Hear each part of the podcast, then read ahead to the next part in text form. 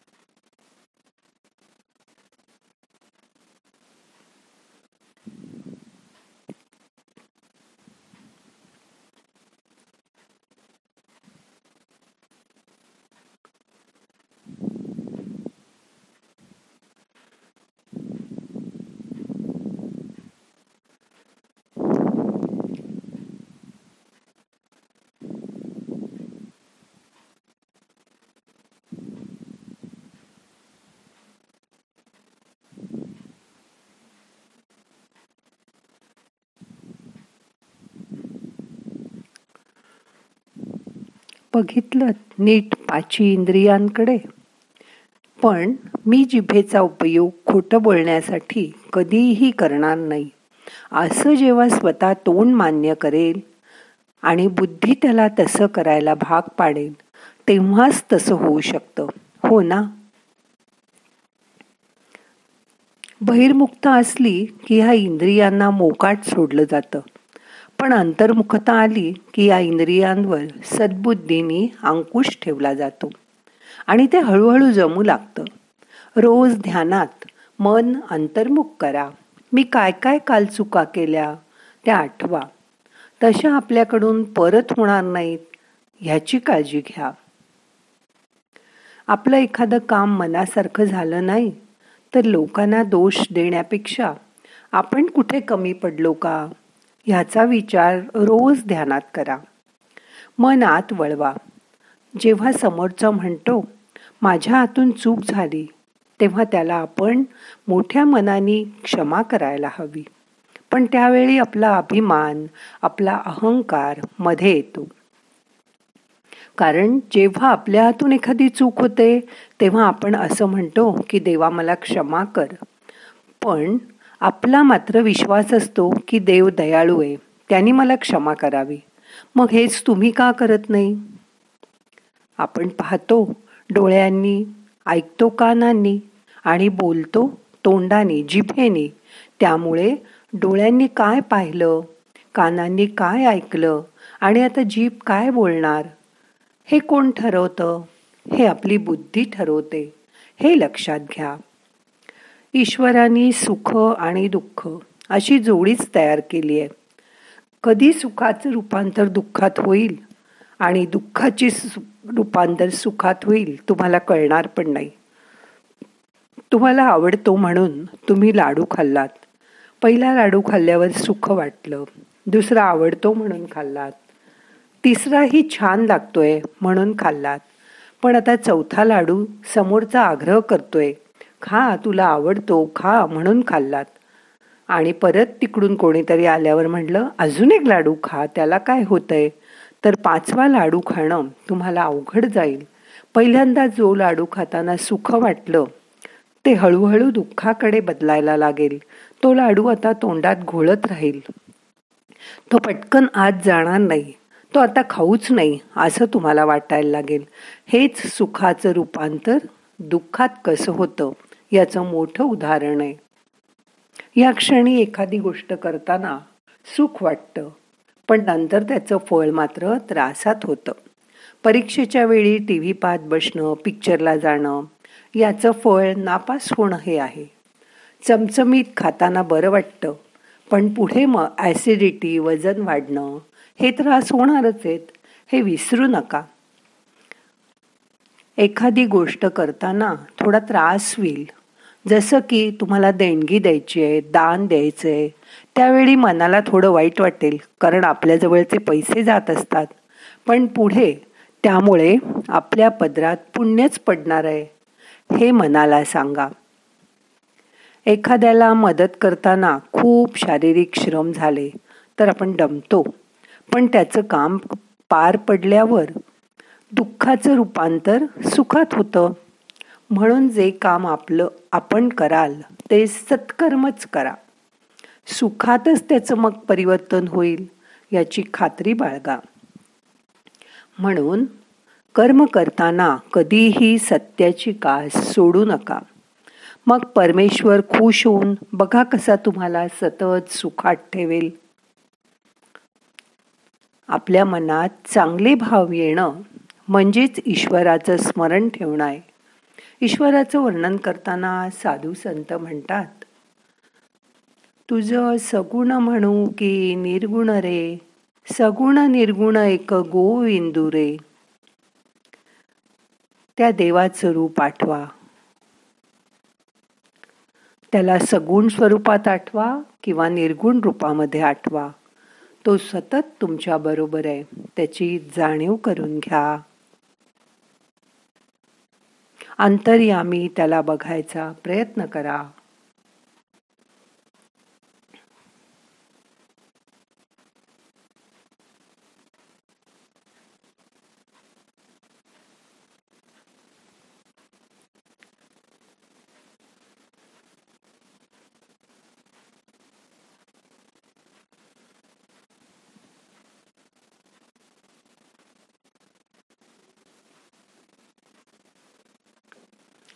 म्हणूनच नेहमी आपल्या आसपास असलेल्या प्रत्येकामध्ये देवाचा शोध घ्या.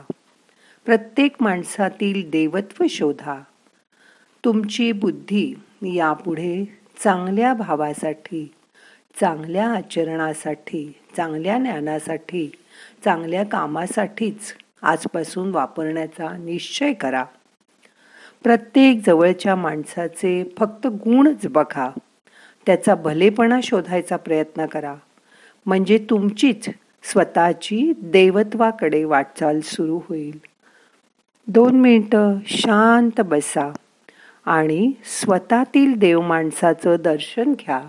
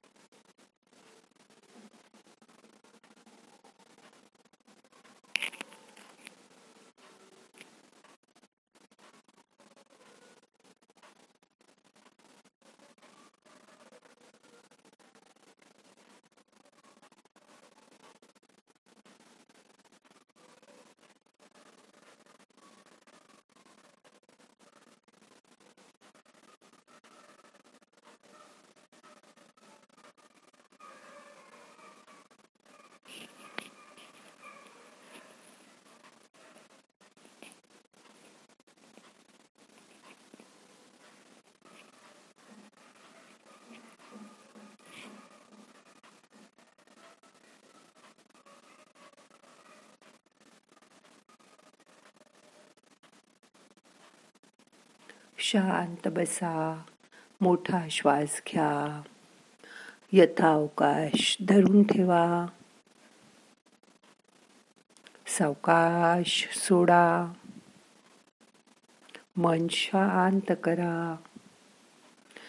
तुमच्या हृदयस्थ देवाचं दर्शन करा. तुम्हाला जो देव आवडतो त्याची आठवण करा. त्याचा वास चोवीस तास तुमच्या हृदयात आहे. त्याची जाणीव करून घ्या. तुम्हाला जेव्हा वाटतं आपल्याबरोबर कोणीच नाही आपण एकटे आहोत तेव्हा त्याची आठवण करा. तो सतत तुमच्या बरोबर आहे. त्याची फक्त जाणीव करून घ्या. हृदयाच्या ठोक्याबरोबर तो तुमच्याशी आतून बोलतोय. प्रत्येक श्वासाबरोबर सो हम. श्वास घेताना सो सोडताना हम. सो हम सो हम. प्रत्येक श्वासाबरोबर तो आतून तुम्हाला सांगतोय मी आहे मी आहे. त्याची जाणीव करून घ्या. तो कायम तुमच्या बरोबर राहणार आहे. मनातली भीती राग काढून टाका. मन निरामय करा. शांत करा.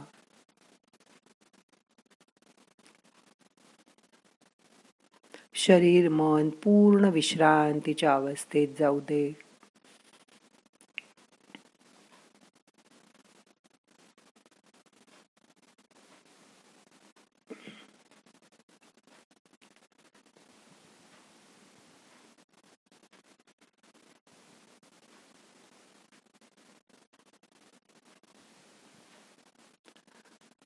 आता यापुढे प्रत्येक काम करताना त्या हृदयस्थ देवाची आठवण ठेवा. त्याला साक्षी ठेवून काम करा. आता आजचं ध्यान आपल्याला संपवायचं आहे प्रार्थना म्हणूया. ना हम करता हरि करता हरि करता ही केवलम. ओम शांती शांती शांती.